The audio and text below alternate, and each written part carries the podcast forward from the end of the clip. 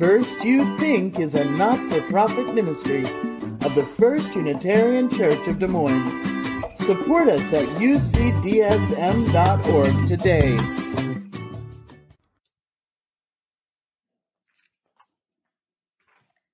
There's a scene in the 1989 movie Parenthood in which Steve Martin character's Gil's grandmother is reminiscing about her teenage experience of rides at the fair. She remembers how some people preferred the merry-go-round. They thought the roller coaster was too scary. She thought the roller co- the merry-go-round was boring, just went in a circle. But the roller coaster, that was thrilling. Gil, on the other hand, is definitely in the camp of those who find the ups and downs of the roller coaster to be too unpredictable, disorienting, anxiety provoking. But life keeps handing us those ups and downs. Gil is forced to ride the roller coaster that's life when his youngest son wreaks havoc at the local children's pageant and even finds that maybe there is something to be enjoyed in the pandemonium. I've been thinking a lot over the past 16 months about the roller coaster we've all been riding since the onset of the COVID 19 pandemic. I'm not sure I've found joy in it, but I certainly have been aware of the incredible emotional ups and downs, twists and turns, which have been part of our lives since March 2020, and have been doing my best to try to figure out how to adapt to this ride. In the first reading, psychologist Adam Grant mentions the high alert fight or flight response so many of us had in the early days of the pandemic. We felt frightened, anxious, ready to take whatever actions we could to maintain control of our health and our lives. Everything from donning masks to wiping down every surface in our house with disinfectant wipes, at least when we could obtain them in the summer and much of the fall of 2020, there was a sense that we were all in this together, experiencing a kind of camaraderie in the fight against COVID. I'm pretty sure I'm not the only one who cheered up watching the videos of Italians serenading from their balconies and New Yorkers cheering the hospital changes of staff from their windows, and who, and who took away the feeling that even in the isolation of essentially sheltering in place, I was not alone. But as we moved into the winter of 2020 and first months of 2021, something shifted again. The power of the shared fight somehow lost its potency to buoy me up in the ways it had. The novelty of connecting with friends and family via Zoom or FaceTime lost its charm. I spent my entire work week staring at my computer in endless Zoom meetings. Spending my weekend Zooming with friends was just more screen time and not much of a substitute for hugs. And somehow it just didn't feel worth the effort. I was getting through the days just fine. I was able to concentrate and get things done at work, sleeping okay, but not too much, hadn't lost my appetite, None of the signs I've come to recognize when I'm experiencing a bout of depression. But that was about it, not a whole lot of joy. Watch another free stream of a Met opera? Nah. All that reading I thought I would do? Too much work. I am certain that Grant's guest essay in the New York Times went viral because it touched something in so many of us. It put a name to what we were feeling, we were languishing. Grant described languishing as the void between depression and flourishing, the absence of well being. Not quite depressed, but still feeling a sense of stagnation and emptiness. There was something validating, normalizing and reading that description and in the sharing through social media. A collective experience of, yes, me too, this is it that in and of itself was so helpful. As Grant mentions, knowing we are not alone is powerful. That piece was originally published in mid April, during a time when many of us were still unsure how and when we could get ourselves vaccinated. In what feels, at least to me, an incredibly short period, vaccines had become readily available. We're back to traveling, dining in restaurants, going to movies and performances, and at least for a while, COVID case counts were steadily declining. People were gathering with family and friends in person rather than over Zoom for the first time in over a year. It seemed like we were coming out of the pandemic nightmare and returning to life as normal. Maybe. For some of us, part of our response has actually been not so fast. It's hard to one day be masking and maintaining six feet of distance to suddenly expecting to be back to business as usual.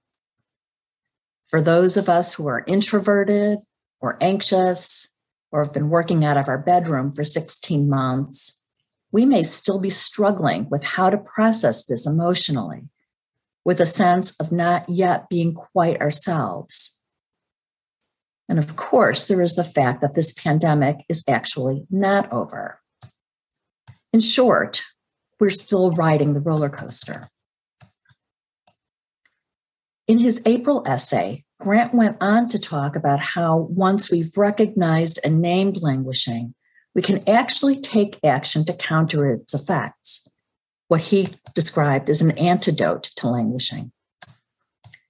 That antidote drew on the principles of positive psychology, a research based model which has been defined by Christopher Peterson as the scientific study of what makes life most worth living.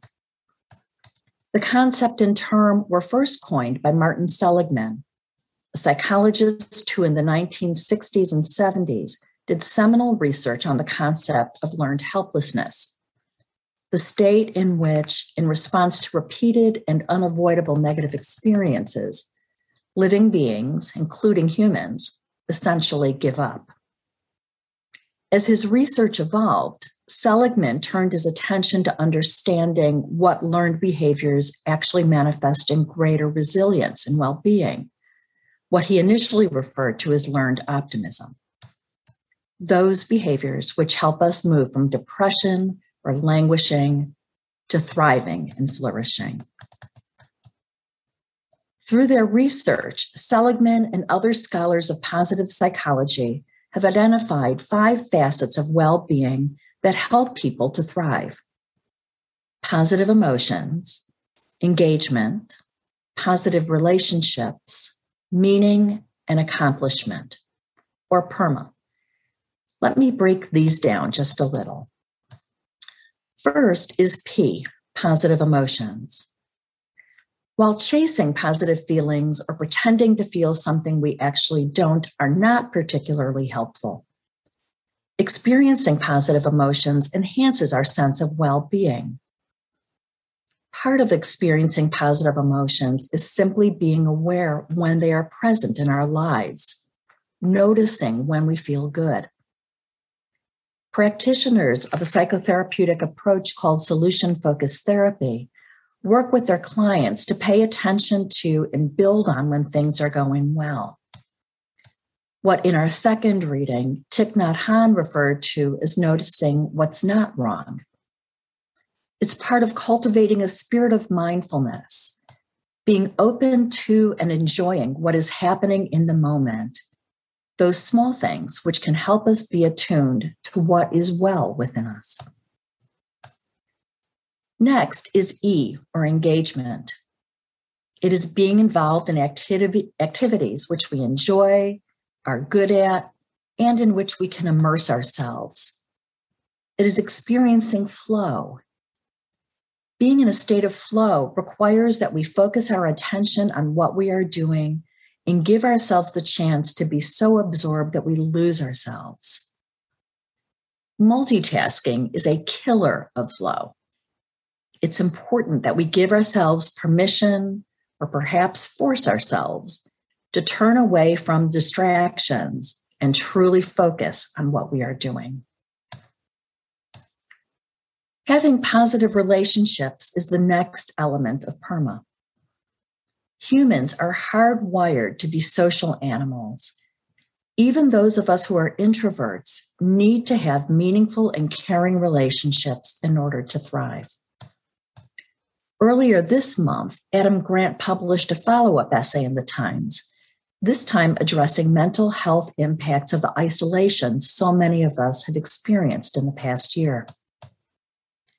We most fully and deeply experience what he referred to as our greatest bliss in the company of others. We laugh more with others and experience more joy when we are in a state of social connection. The M in PERMA is for meaning, having something in our life which helps us have a sense of purpose. It is feeling a connection to something which extends beyond ourselves as individuals, something bigger than ourselves.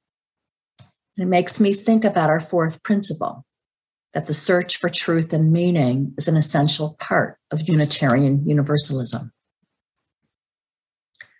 Finally, there is the element of accomplishment, or A. In order to thrive, to be living most fully, we need to have a sense of achievement.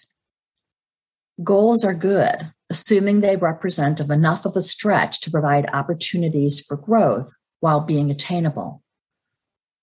Rather than grand, unachievable ambitions, we are much more likely to flourish when we set and work to accomplish small, achievable steps.